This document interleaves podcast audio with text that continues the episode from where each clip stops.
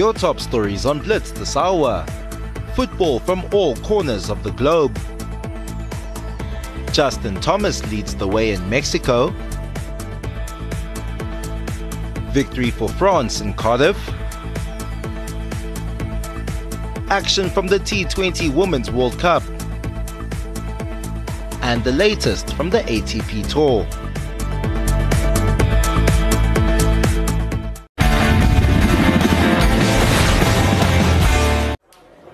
In pursuit of a fourth win in as many opening matches, DHL Stormers hosted 2019 finalists Jaguares with top spot on the Vodacom Super Rugby login site.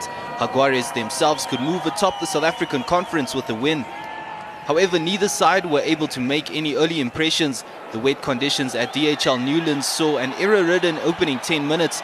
Damian Willemse eventually turned one of these penalized offences into points to put the Stormers 3-0 ahead. Although Frans Malherbe was asked to depart the field for 10 minutes after what officials deemed to be a dangerous tackle, the Argentines could not take advantage. Willemse's three points all that separated the sides at half-time. The opening five minutes of the second half saw more points than the whole of the first. Ever the opportunist Herschel Jantjies grabbed a loose ball and the SA Rugby Young Player of the Year dotted down under the post for an easy Willemse conversion. This lead was soon extended to 17-0 after Ruhan Nel's converted try. A strong Jaguares scrum unraveled the Stormers pack on their own 5-meter line that led to the very first visiting points at Newlands this season. The Argentines clawed 7 points back thanks to Rodrigo Bruni, while Domingo Miotti added the extras. This would be the last points in a tightly contested affair in Cape Town, 4 out of 4 for the Stormers after a 17-7 win.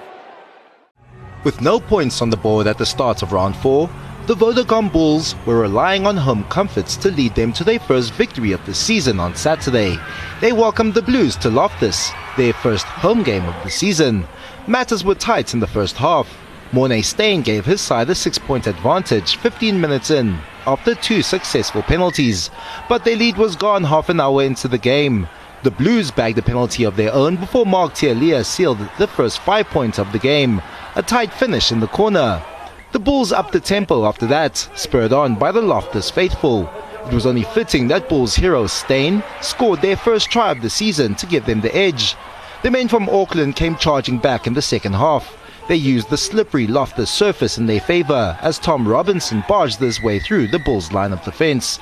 They showed their quality again soon after that. Otere Black, little cross kick looking for Duffy. Secured double code international and try inside ball. Perofeta the try scorer. What contribution, Matt Duffy. The back and forth continued as the Bulls regained the advantage. Quick thinking from Jandre Rudolph. Off the scrum, over the line. Manie Libbok's successful conversion put the hosts in front. But there was heartbreak at the death.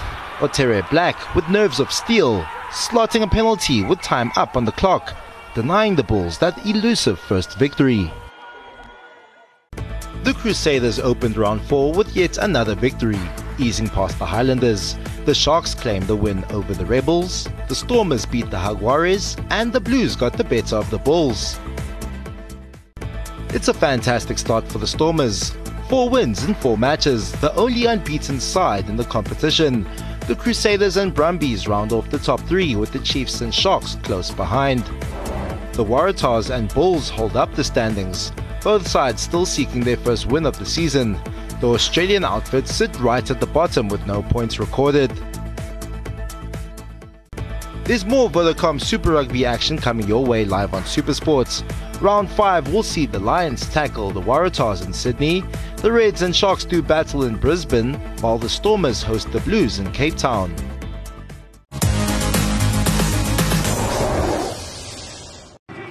Kickstarting their ICC Women's T20 World Cup campaign, New Zealand and Sri Lanka squared off at the WACA in Perth. After electing to bowl first, the White Ferns nearly got off to the perfect start with the wicket of Hasini Perera. However, Maddie Green could not complete the catch. The Sri Lankan openers of Perera and Chamari Atapattu got off to a steady start, working the New Zealand bowlers around the park with an opening stand of 50. The first wicket partnership came to an end on 60, Perera going for one shot too many that led to the left-hander being castled by Amelia Kerr. Atapattu continued to lead from the front. 41 of 29 balls set the tone for her side's innings before the skipper departed 9 runs short of 50. After review by the umpires, she was sent packing, caught and bowled by Leah Tahuhu. The Silver Ferns managed to halt the Sri Lankan momentum with four wickets in the space of four overs. Sashikala, Siriwardene and Ama Kanchana falling for a duck. Sri Lanka finished their lot at 20 overs and 127 for 7. The New Zealand run chase got off to a slow start with just 18 on the board after four overs. Sri Lanka claimed their first wicket. Rachel Priest run out for six. Sophie Devine was handed a lifeline on 18 when the skipper was put down in long on by Ama Kanchana. Devine and Suzie Bates put on 40 for the second wicket as both looked to take the game away from the Lankans. With the required run rate sitting at just over 7 and over, Bates looked to up the ante only to find the hands of Atapattu. A 14th T20 international half century for Devine put the White Ferns well in control of the contest. Poor fielding did not help the Sri Lankan cause, putting down three chances in the match, with New Zealand benefiting from the missed opportunities. Back to back boundaries by Devine helped New Zealand claim a seven wicket victory, with the 30 year old playing a real captain's knock, finishing unbeaten on 75.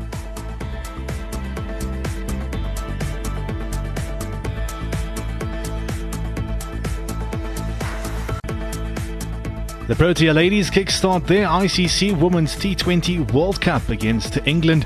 Don't miss any of the action live from the WACA in Perth on your World of Champions. The Proteas have it all to play for in the second T20 International as the action heads to St George's Park. Catch it all live on your World of Champions.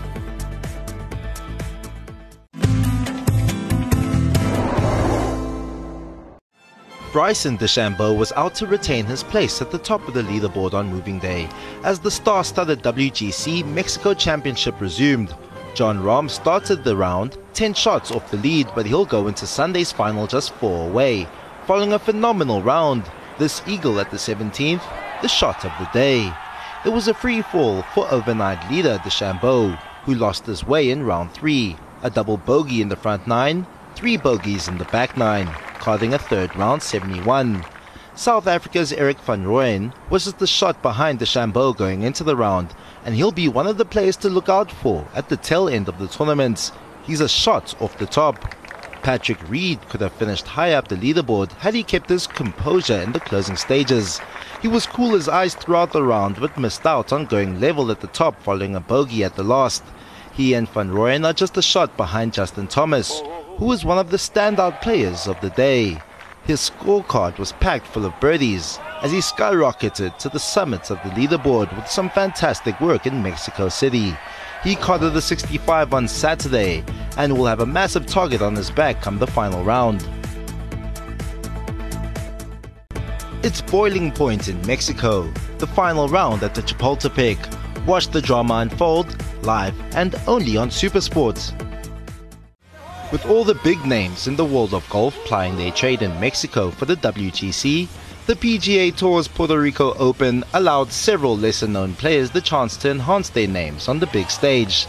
There was a four way tie at the start of round three with PGA Tour rookie Viktor Hovland among the chasers. The 22 year old maintained momentum in Puerto Rico on Saturday, pulling away from the other overnight leaders Carl Stanley, Josh Teater, and Emiliano Grillo. Scotland's Martin Laird put up a decent fight, a blemish free round which included two eagles and five birdies. He was so close to finishing the round at the top, but it was the young gun Hovland who pipped him to it. The tour rookie finished with a birdie to grab the advantage right at the end of the day's play. He'll be the man to beat when the final round gets underway in Puerto Rico. Things are definitely heating up in Puerto Rico. You can catch all the action from the final round only on Supersport.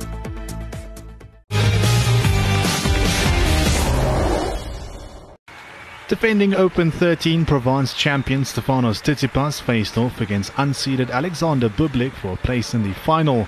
Tsitsipas made a strong start to the contest, breaking first in his sixth game. However, Bublik fought back to see off his Greek opponent's serve. Needing to earn another break point to wrap up the opening set, Tsitsipas managed to do so for a 7-5 win. As he did in the first set, Tsitsipas broke first for a 3-1 lead and despite saving four break points during the second set, Bublik was unable to deny the number two seed a spot in the final. Tsitsipas claimed a straight sets victory in two and a half hours, with the Greek star on course to successfully defend his title in Marseille. Veteran and two-time champion Gilles Simon aimed to school seven-seeded youngster Felix Auger-Aliassime when the pair faced off for a place in the Open 13 Provence final. The Canadian had the initial upper hand on Simon's home turf though. Two breaks to one allowed the teenager to serve out the first set. The second went to a tiebreak which Auger Aliassime won comfortably to complete a straight set 7-5, 7-6 victory and advance to a second ATP Tour final in as many weeks.